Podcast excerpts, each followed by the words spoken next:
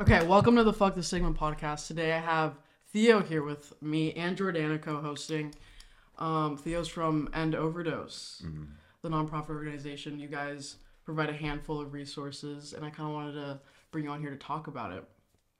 So yeah, what do you? Why'd you start End Overdose? What is it? That's a great question. I have no idea what it is.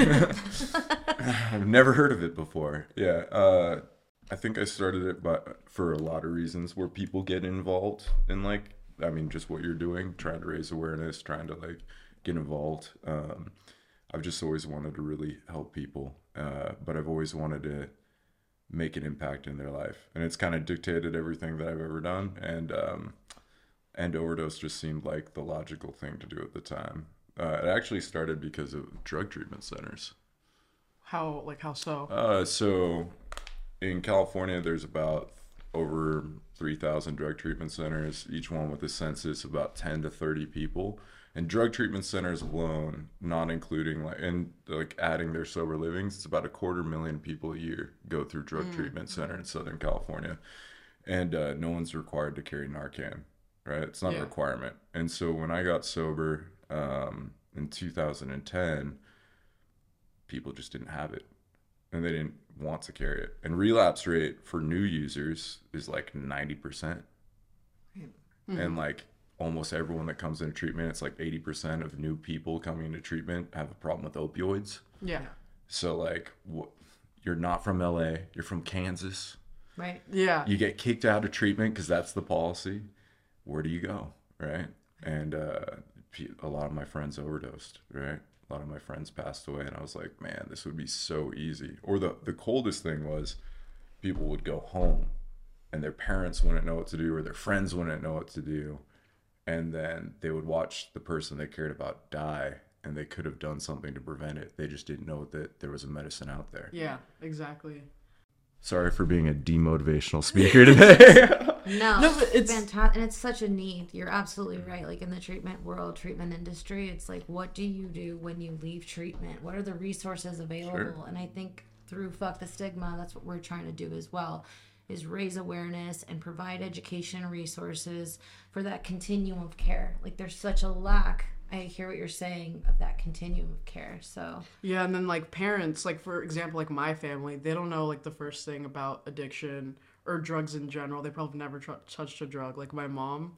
So if like I were to have go- gone home, gone back to opioids, like she wouldn't know what to do. Like there's Sure. not, and she's not like informed or aware of like how to reverse like an overdose or like what to do. Probably just like call nine one one and like even in that time, and just hold on. yeah, Just call 911 and hold on, which is a bad plan, man. Yeah. Like, it's not enough. It's like, oh, fuck. Like, yeah. oh, I hope they get here Sometimes it takes quick. Thirty Like, minutes for nine one one or the paramedics to Yeah, come for sure. always the best.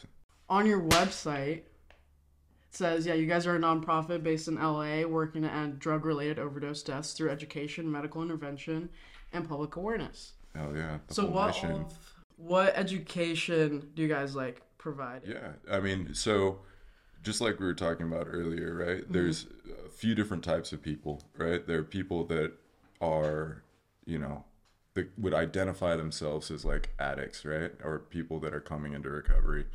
And then you have like recreational drug users, right? Then you have people that have like severe mental disorders. You have people that have clinically have issues, and you have these different ranges of people that use drugs. And um, one of the things is that uh, like you were talking about your parents if you went home and your parents were like what the hell is this? Right?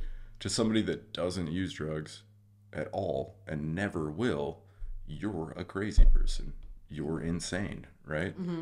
And helping people understand the difference between that. Because for me like if if you identify like if you come to me and you tell me hey i'm a drug addict like i self-identify as that. I have a problem with substances i really don't want you to use because i know what that means Yeah. right? Right. if you're somebody that's like hey i'm a recreational user i use sometimes i use it i go to parties i can take it or leave it alone all right how about it live your dreams right but there's also a risk with that well, I mean, there's a risk with anything Yeah. that could potentially kill you. But we take medicine all the time, right? You take tons of things, right? Tylenol can kill you if you take too much of it. Obviously, it's not fentanyl. That's really Right. different. But the reality is is that our education hasn't matched the changes in our drug environment, right? People still don't know there's an antidote. They don't know how to respond. They don't know what to do. Uh, but the drugs have just gotten like harder and crazier. Mm-hmm. And then everything's being laced like with fentanyl. Yeah, I mean the thing is, is it's like fentanyl's been around for a while, like How, how long has it been around? since 1960. It's a, it's actually a drug that's used in medical procedures all the time. Yeah. Yeah. But it's like recently, I feel like it's like I just had a conversation with somebody. They feel like it's been recently out on the streets. Like it's recently, only in the past few years, like started to get laced in other drugs. Yeah, I mean, you're seeing it more, right? Yeah. You're seeing a change in the way that uh, drug supplies uh, kind of exist, right? Like fentanyl, you don't need any agriculture, so you don't need like fields of poppies at all. So like you can make it in a laboratory as opposed to you know harvesting poppy seeds and like basically synthesizing them into like heroin and then selling it. So it's a lot cheaper to make. You can make counterfeit pills. You can do a ton of stuff with it. So it's overtaking the standard drug supply. So it's going to get worse before it gets better. And right now we're seeing that it's getting worse part Yes. because it's going to be the only drug besides like, you know, ketamine and meth. Yeah. Yeah, yeah. Your your website like the problem being fentanyl is le- is lethal in small amounts, two milligrams, and many times people are unaware their drugs contain fentanyl. Three out of five overdose deaths could have been prevented if somebody knew how and when to intervene. Right. Um, when does somebody intervene? When and how?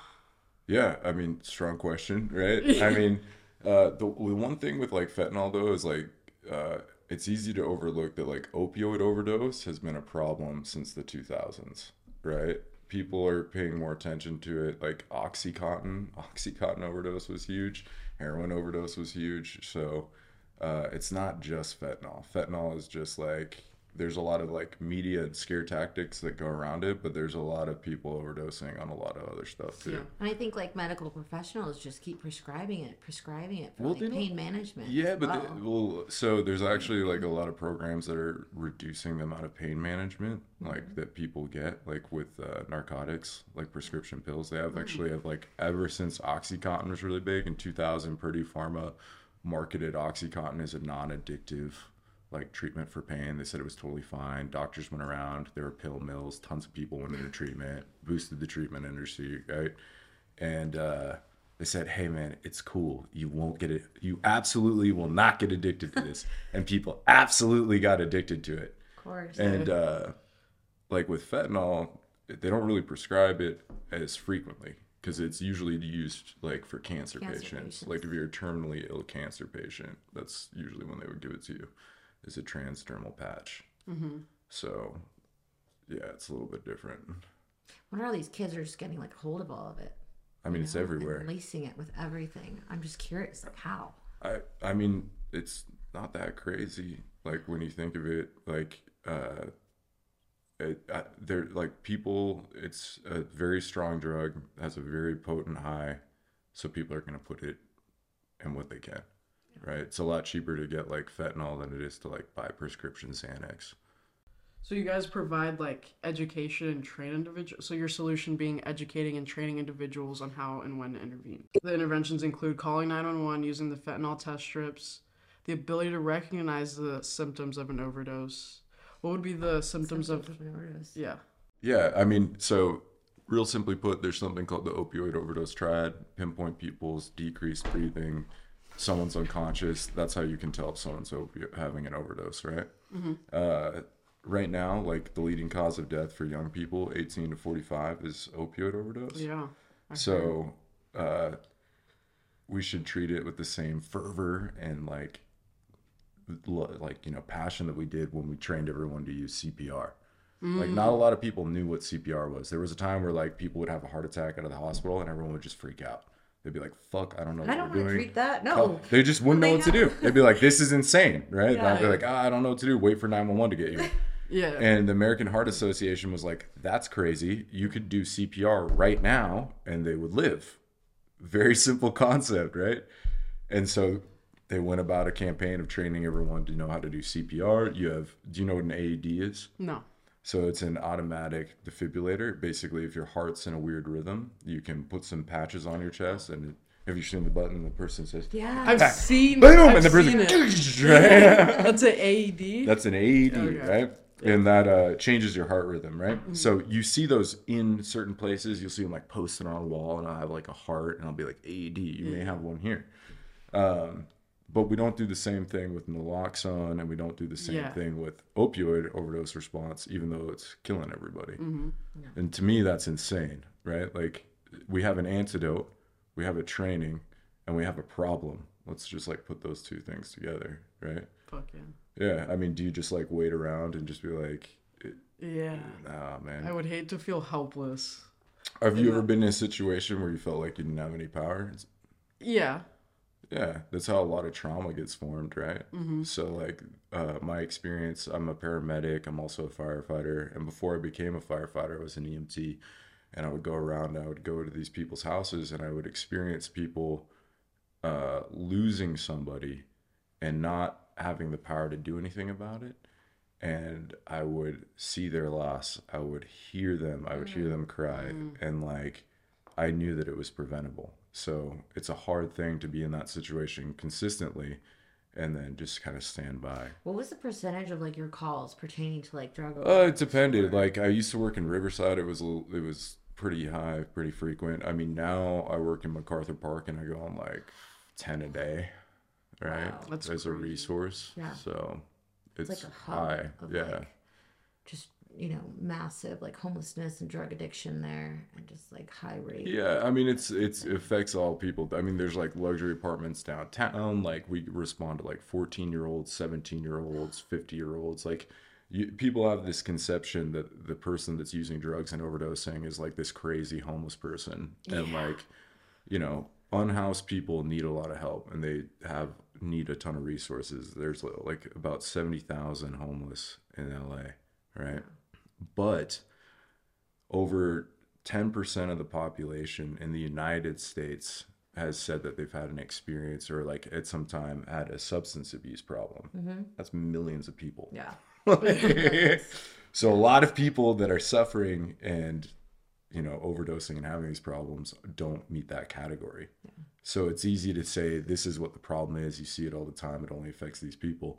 But both of you are sitting in front of me and both of you had problems with substance and Oh, for sure. For and it was such a stigma. Like, you know, um, I sat with Lisha for hours and she sat with me and other Yeah. speakers, just like the stigmas around substance abuse, mental health treatment. Sure.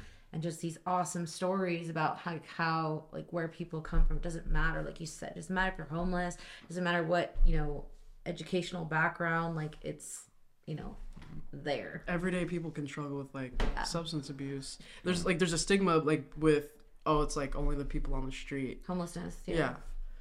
For sure. Yeah, I mean, before y'all, you know, started the podcast and like came in here, like, what was your experience? Like, what did you before you had identified as someone's substance abuse problem? What did you know about someone that used drugs? Like, what did you hear? Underlining issues, you know, just in general, like untreated mental health, and mm-hmm. then a way to cope with the, you know, my I can share about my personal, but a lot of people in my life and my journey, I've known you for years Yeah. as well, so. You know, just underlining issues that were untreated, no education, no awareness, and just trying to self medicate with something to feel better and to feel a part of. And a lot of it is just being able to address the underlining issues, which I don't believe should. There's such a stigma around mental health mm-hmm. that it's okay. This is why we created this to like voice. Let's talk about the stigmas that people face. So, from my experience and journey in my little amount of my sobriety, a lot of people talk about like so much shame, so much embarrassment around, you know, addiction and that label. And then at the end of the day, there's all this like, oh, when I was a kid, I was diagnosed with X, Y, and Z, but it was like embarrassing. Hush, hush. Don't talk about ADD, ADHD. Don't talk about depression or anxiety. Like, you gotta match what society says and how you need to look, how you need to act, how you need to be. And it's whether if it was religion, there was so many pressures just from like conversations I've had, like so many pressures placed upon society. And I think, you know, together collectively, we're just trying to like say, fuck that, you know, let's just talk about what's really going on Yeah. and just voice it. Um, I hope I answered your question. I, get, I get really passionate like you when it comes to like mental health and substance abuse and but I think I answered your question. Sure. I um for me it was r- it was really hard and took me such a long time to admit I had a substance abuse issue because of the stigma I like placed on people who were addicts. So like I I viewed them as I was one of the people that viewed them as like the people on the street or like Under a bridge. yeah or just like somebody who I don't know barely like wore the same I don't know wore the same like whatever like didn't shower I don't know like I just had a weird view of Those what non-showering people. yeah No, they're all yeah they're criminals. I just I didn't want to be that like anything that wasn't I just tried to like project it out. Like I didn't want to identify as somebody who had a substance abuse so, had substance abuse disorder even though I was at the drug dealer's house every day. You know what I mean? Um and then like suffered so many consequences because of like shit I would do under the influence and like not having anybody's trust anymore, losing the trust of my parents, friends, only down to one friend, and um, not going to school, almost flunking out. Um, like it was ruling my life, but I couldn't see it. And then like kind of circumstances brought me to like get help. Like I didn't seek it. I didn't really want it. Um, I got fucking like I got three DUIs, and then like they were like, dude, you might need to go to treatment. I was like, all right, I'll do it for my cases, but not because I actually need this. Sure. So, uh, but then like when I got here, like my my eyes kind of just opened a little bit, and then I was like, okay, yeah, maybe I'm a maybe I do have a, a little a little issue with it. Um, and then recently, only a few months ago, I was like, I started questioning it again. Um, like kind of going back on like, no, I don't I don't have an issue because like look at me, I'm sober now. I've been sober for like X amount of time. So but then like the time passes and you kind of forget how bad it was or how much you used. And my thing was Xanax, so I would forget. I like to forget. So the bulk of my addiction, I don't exactly remember. Fair enough. Like a goldfish, you get from one side of the bowl to the other side, and you're like, I don't know what's on the other side. Let me go back. But do y'all think that everyone that uses a substance is has a substance abuse problem? No, No. not at all.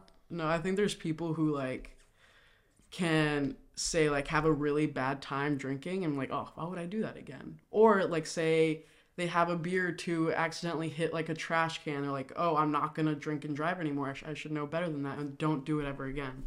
But I totaled two cars and then managed to do it a third time under the influence. Yeah. So- I mean, do you think that there's like a societal misinformation of people that use substance are automatically, I think so for sure. For A some, drug yes. addict? For some, and is that a problem of its own? Like, what do you think about that? it's circumstantial sometimes, yeah. in my opinion. Sure. But no, I don't believe that. Oh, because you drink, um, it's circumstantial, and it's those underlining untreated issues, in my opinion. Sure. And I think that it's so easy to place a label on something, Right? yeah, but also like where do you draw the line? Like where where would you when would you think somebody might have a substance abuse issue? It's their discovery. It's their journey. If Yeah, they see that you know, my life's falling apart because I can't stop shooting up heroin, and I've started off with X amount of like lifestyle or funds, and like now I'm, you know, It it's is- really for one to discover. It is a self-diagnosed Theo, what do thing. you think? It's it is a self it We're all is, talking over here. it is a, it is a self-diagnosed thing. But I have a question for you. If you do meth once, like you can, do you think somebody can like casually do use meth? Yeah, I think so. I had a friend that I grew up with that like tried heroin with me, mm-hmm. and they used it uh, like a few times. Used it monthly. They don't do it anymore. Their father, their chef now, no problem. Yeah. blew my mind. Right? Yeah. blew my mind. Right? I've met.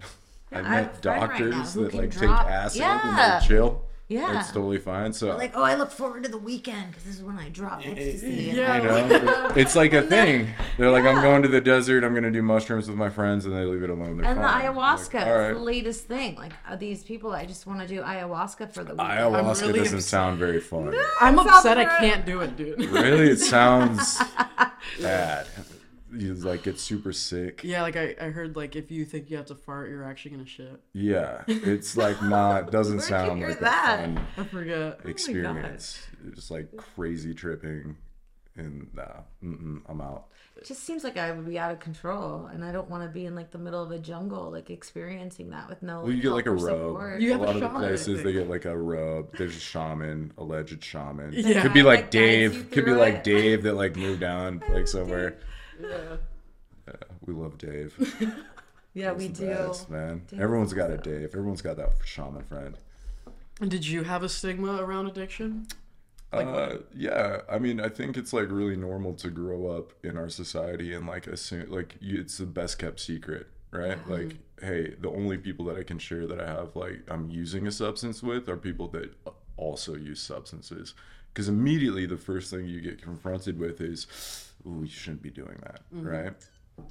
Or someone assumes immediately that like you have a substance abuse problem, right? And that's not everyone's experience, right? That's not everyone's case. It was for me. Like I for sure have a substance abuse Well, I was problem. gonna ask you, share with us a little bit about like your journey, like where you were like born and yeah. raised, and I mean, I grew up in open to it. Seattle, Washington, and Oh. Seattle uh, was really affected by the OxyContin epidemic. I mean, grunge culture was Yeah. super big there. Black tar heroin, like I call it heroin rock, like Alice in Chains, and Yeah. like just like mm, right. Uh, Speaks to your heart. Yeah, but like I had a substance abuse problem like when I was 13. I got strung out on pills because I broke my leg and I got overprescribed. I, Did you break your leg?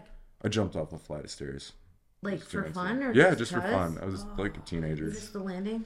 I tried to clear two flights. fun Didn't being a make kid. it. It- You know, just like let's Ah. go anytime, any place, right?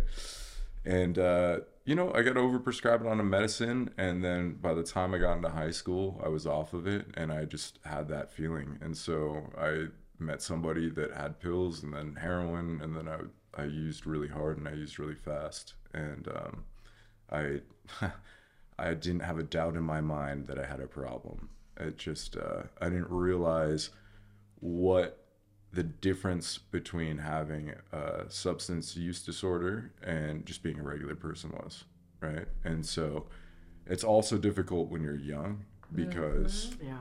you're you're younger, right? So Yeah. like you can bounce back really easily. Uh you, everyone's just kind of like, ah, you're fucking young. Yeah, It's you're young, you're- Yeah, it's not a big deal. And it's like, all right, but at, at what point, right? And then there's Mm-hmm. nothing like, you can't send me to enough camps. You can't like yell at me enough Yeah. to like make me stop, right?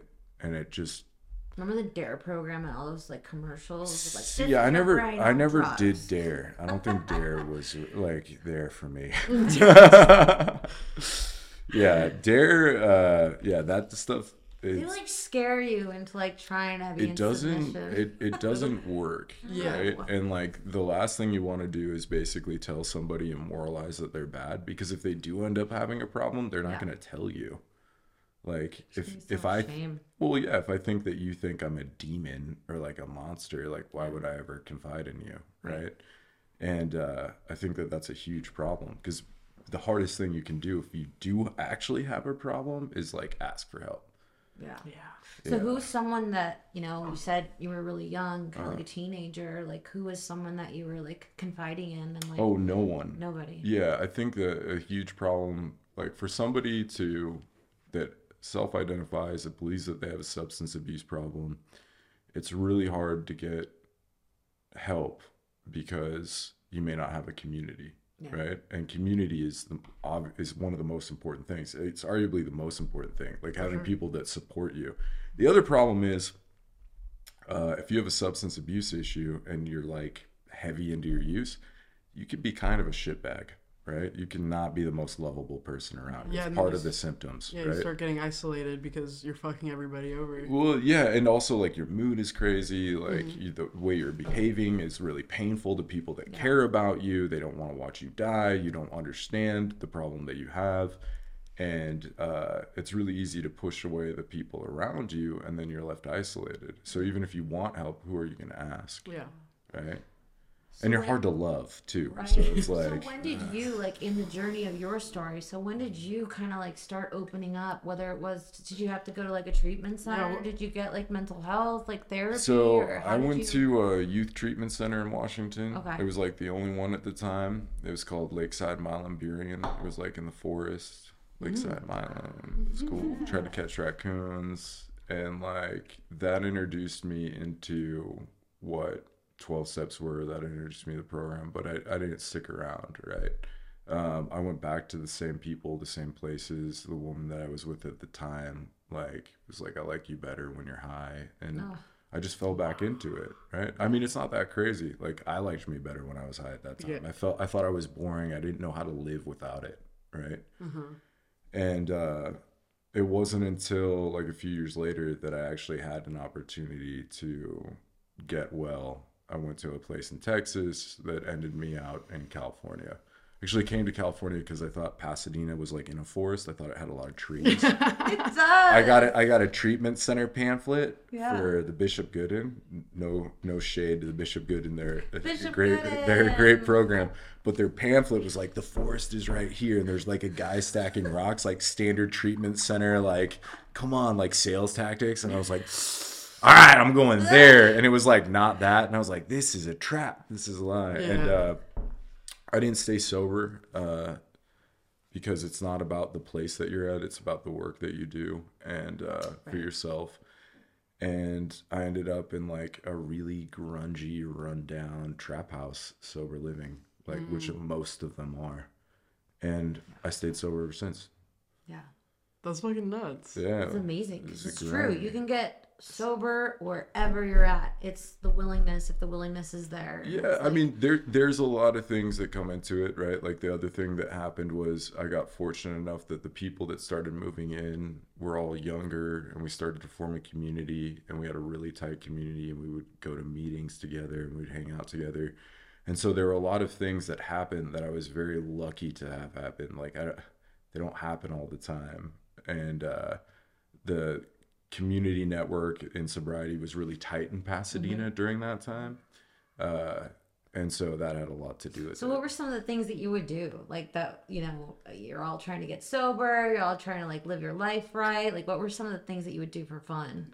For fun? Yeah, I as you're didn't. trying to get like as you're trying to get sober. Man, a lot of that's people- so funny A lot of people have stigma. no. Well, a lot of It was people miserable, have a, A lot of people have a stigma around like, oh my god, right? If I get sober, like my life is gonna blow. Yeah, they're sucks. right, So- man. You're going from, I mean, it's like you're going from here, Mm-hmm. where you're doing like, I don't know, like how you use, right? But like, I totally get that. Like, if you've done ecstasy and you're going from like a rave and you're doing ecstasy to like, hey, now you're not, and you have no conception of how to live without it, Mm-hmm. like, yeah, it's gonna seem like it's boring Yeah.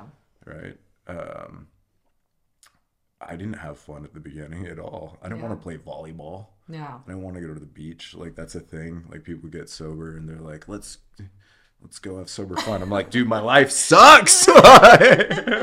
For sure. I'm not trying to pal in this car, but uh, you know, like my using wasn't fun at the end. That's how I knew I wasn't a recreational user because I wasn't. It was different. It was much Yeah. different, and um, I was more focused on like not going back.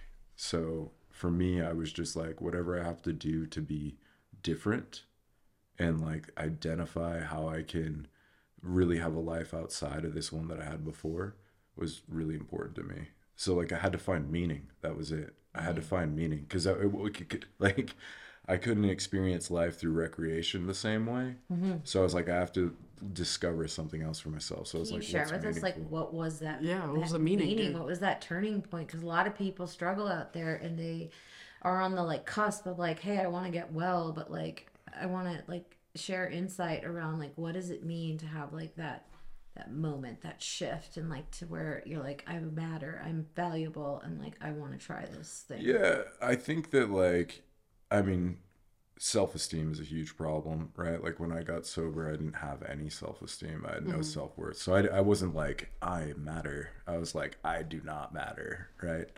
Um, and I think a lot of people share that, but I wanted to. For me, I, I had seen the life that I lived before, and taking new action seemed like a big risk right? It seems like a risk. Like, what is my life going to be like without this thing? What's up, man? Talk, talk about, talk about the Dude, I- thought. I you just let out a big sigh. Yeah. What's up? Fill me Where in. did you go? Isn't it crazy? The human body does that. You're it's like, just, Mm. it's just like I didn't even think about Are you sighing. identifying? Yeah, you Yeah, know, like it's I got, beautiful. I didn't have meaning when I was using, like, um, I didn't see my life going anywhere when I was using, but using made it feel a little bit better.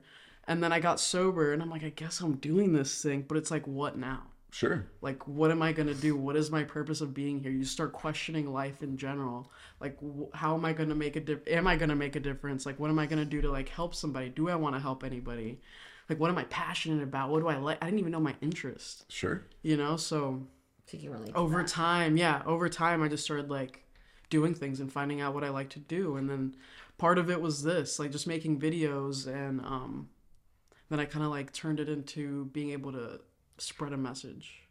So yeah i relate. Over time it kind of just fell into place a little bit It's scary, man. You got to Mm-hmm. the way he's Yeah. articulating it is like Yeah. you're living it. Like so, keep going. it is scary because you actually have to like It's put scary, man. initiative and action Yeah. and then my head wants to like kind of keep me low sometimes like i'm like fighting a battle in my head with like you want to do this but where's like that like you have the motivation it's just like but you want to sit on your ass and do nothing Do you though? Like, where Like, does I'm that scared- voice come from? Like, is that you or is that something else? that's it's something else it's not i don't think it's me Who, who is it? Whose voice is talking to you, man? i don't the addiction side of me i don't know i feel like i have three voices in my head Sure. it's like like my higher self like my ego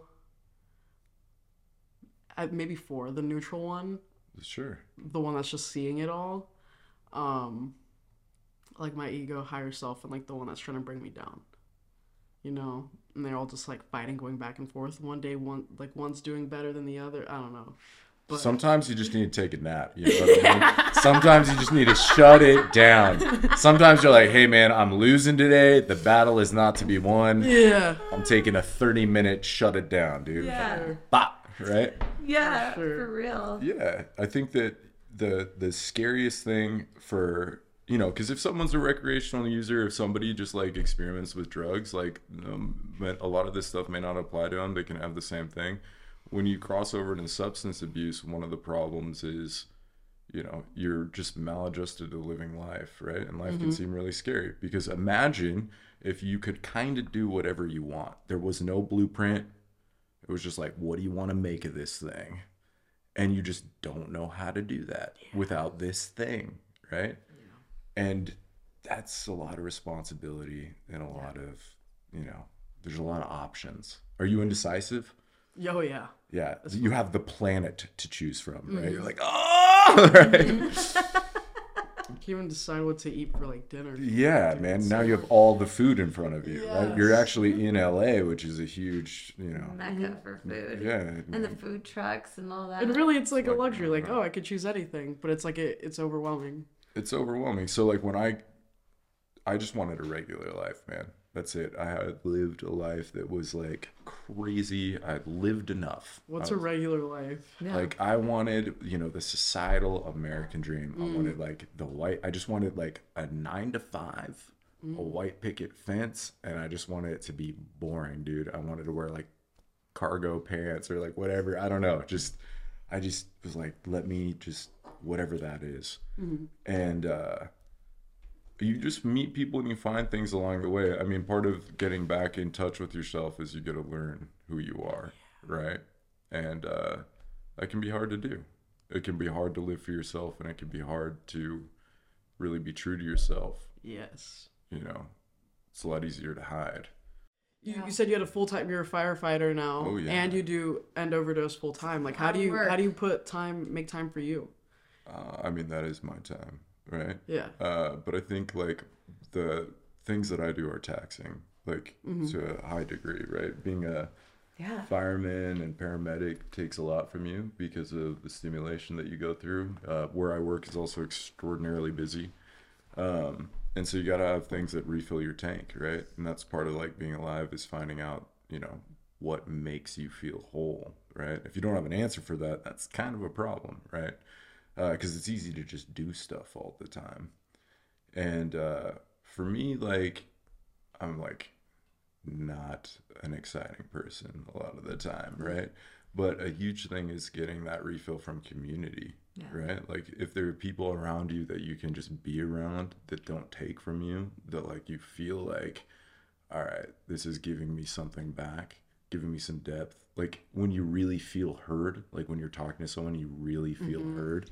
You're like, oh, Imagine. Mm, fuck, thank you. Mm-hmm. Right? Like even if it's stupid, you're just like, yeah, yesterday I went to the store. and They're like, yes. And you're like, oh, that Yeah. one, right? And then uh, on the other token of that, it's like, you know, when you're working with somebody, like I go to therapy every week, I have a sponsor, I still go to meetings, I work with other guys in program, uh, 12 steps, and uh, being able to do things for others fills it up. And so for me, it's like real simple. There's like different, like it wears different dresses. Like sometimes it looks like this, but it's all kind of the same thing Yeah. right? And uh, I schedule that time in because I'm like always doing something. I'll, I'll work 72 hours or 24 hours. I'll get off. I'll go do end overdose stuff. We'll have like events coming up. We'll have trainings planning. I'll fall asleep on the office floor for like 30 minutes and I'll just go. You're nuts. It's amazing. You're nuts. Passion. Like, this Yeah. is your thing. Yeah. Does it? It doesn't feel like work. No, I mean the thing is, is it's like not everybody gets the opportunity to do that type of thing, mm-hmm. and so when you've kind like for me, it's like someone once called it a passion project for me, but it feels like more than that because they're you know, so when you realize people are depending on you, you can't stop. Right? It's not like, what are you gonna do? Just like throw in the towel? Just be like, ah, I'm tired. I'm tired today. I'm not. I'm not showing up. Yeah, not today, right? You know, like, could you imagine if a first responder came to your house and they're like, "No, too tired."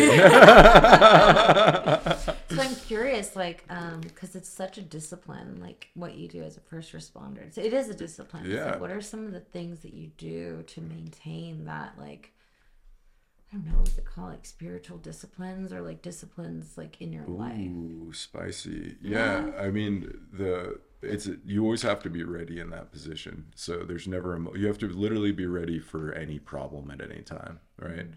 And so it leaves you kind of in a you know elevated state. Some people talk about like fight, or f- flight response, or like, "Ah," right? Yeah. Um, but for me, like physical health, physical training has always been really important. Uh, not to sound like too much of a meathead, but like Do you work out every day? every day, multiple Yeah. times a day. Is it like mandatory for your mental health? Or? Uh, it's it's like when you're looking at a building in downtown Los Angeles, right? And it's like 70 stories. I have to be able to, in my brain, look at that building and be like, yeah, I can get to the top of that with a bunch of shit on me. Because you don't want to feel like you can't. Mm-hmm. Because, like, that's your job, man. You have to be able to do that. And even if you feel like you can't, you still have to. So figure it out, right? And so putting myself in positions that are really challenging where it's like I don't know if I'm going to be able to do this and then doing it anyway are like really important to me, right? And that can feel like taking a risk. And like I'm not talking about like I'm going to jump over fire today, right? Or like something like that. But no? Uh, right? You know, you gotta get ready for that. but like some of it Guidelines. yeah a lot of like a lot of like discipline just comes from like small choices right and you can't you can't like for example little things like just like cleaning your house mm-hmm. making your bed right? All those small little choices and decisions lead to the bigger ones and if i'm struggling down here hmm. i have to focus at the little things first before i move on to anything big. Otherwise you know i'm off right? And because essentially the same decision is being made every single time. It's just you know what's your practice with it if that makes sense i don't know if that was too course. fucking esoteric i don't That was like, amazing. It's like the small actions every single day. Yeah, Like, it's I just like forget the there little was a stuff. podcast I listened to once, and he's like, you know, the very most important thing is making your bed. First thing Hey I- man, make your bed, take a shower, brush Yeah. your teeth, give yourself a high five in the mirror, and get on Yeah. with your day, man. Oh, I should have thought of that. If I need a high five, boom. Just give Mirror. yourself. It could be dangerous Yeah. in there though. It'd be like looking at the mirror, like, oh god, no. Yeah, I could definitely work That's on that. That's amazing. So you go to the gym every single day. Um, Yeah. What else? Yeah, I mean, I try and talk to somebody every single day.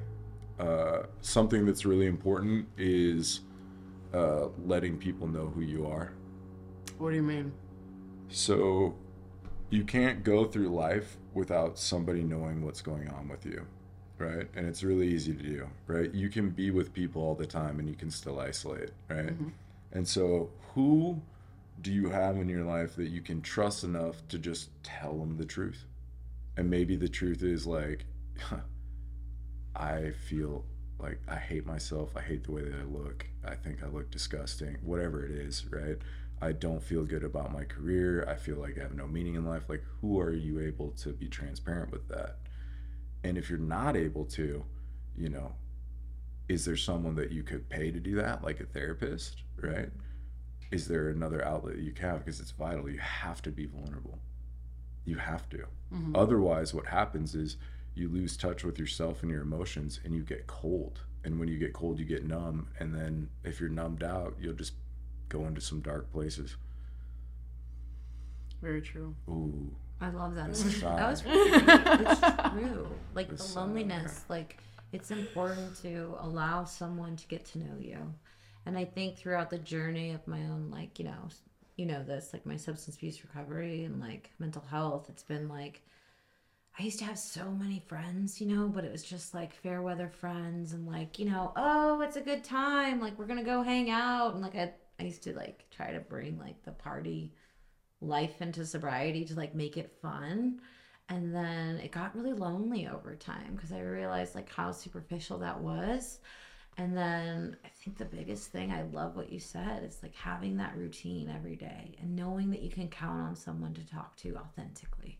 Mm-hmm. So it's been like my latest thing is just I want authentic relationships with people who share similar visions, similar goals, and like just like like what our mission here planting seeds. That's it to try to make a difference in the world. If i can and you planting your seeds and education and training like to me that's success. Totally. not the fucking like what you shared in the beginning. The picket that's what you thought you wanted. The Sure. picket fence the dog the wife the you know i thought i wanted that too. And like it doesn't matter to me. What matters is like if i feel like fulfilled that i've like authentically tried to make a difference. That's it. Sure. fuck the degree fuck that. Those, that's like those are positive like benefits but they don't define like who you are right? And so i just like totally vibed with you on that and i thought that was awesome that you shared that so thank you Is there anything else you want to put out there? yeah Out there about end overdose or you or a message? any Oh. events coming up like Yeah, tons of events. Uh, we're gonna be at Skyline Festival on the 26th and the 25th. It, uh, it's Factory 93 and Day Trip. Um, it's an Insomniac event. We're gonna be at Wasteland, which is Basscon on the 24th and the 25th. Hold on i gotta ask do you get down with that stuff oh, like Oh, do you yeah. love I you used- saw me I oh my god be- i need to come like hang out with you Yes, I used to be very heavy. All my friends think I'm but- ridiculous for like being, you know, very open. I'm 38 years old and like catch me at a festival on a Saturday and like I'm alone in the field, not on drugs, not popping anything, Sure. but just like vibing with the music. Yeah, And they're I mean, like, the you're produ- so lame. the production values, like the music, it's insane, right? Feeling. Yeah, it's great. Like 10 out of 10. Huge fan, make it happen, put loud music everywhere, right? But uh, you know, we do like regular Do you like events. Sullivan King? Sullivan King is great. Isn't it amazing to work out to? I'm like, wow. I love that. I have a whole visual right now. Just like got- it sounds like we got to go to the gym. it's just like let's work out together. I want to put you onto this song. Are you ready? Click. For God, go hard. yeah but i think uh, if you know if i have to like close out with a message it would be like you know there are resources available to you if you're struggling and you need help you can ask for it or at least signal to somebody that you need it and we'll come find you. And uh, you know, if you know someone struggling with opioid overdose or addiction, or you know might be at risk, there's a free resource where you could save a life. You can just go to our website and take the training. Link in the bio. yeah, dude. Just kidding. Love it for real. Yeah, thank you so much for Yeah. coming on. I really Yeah. appreciate it. Yeah, it's a pleasure.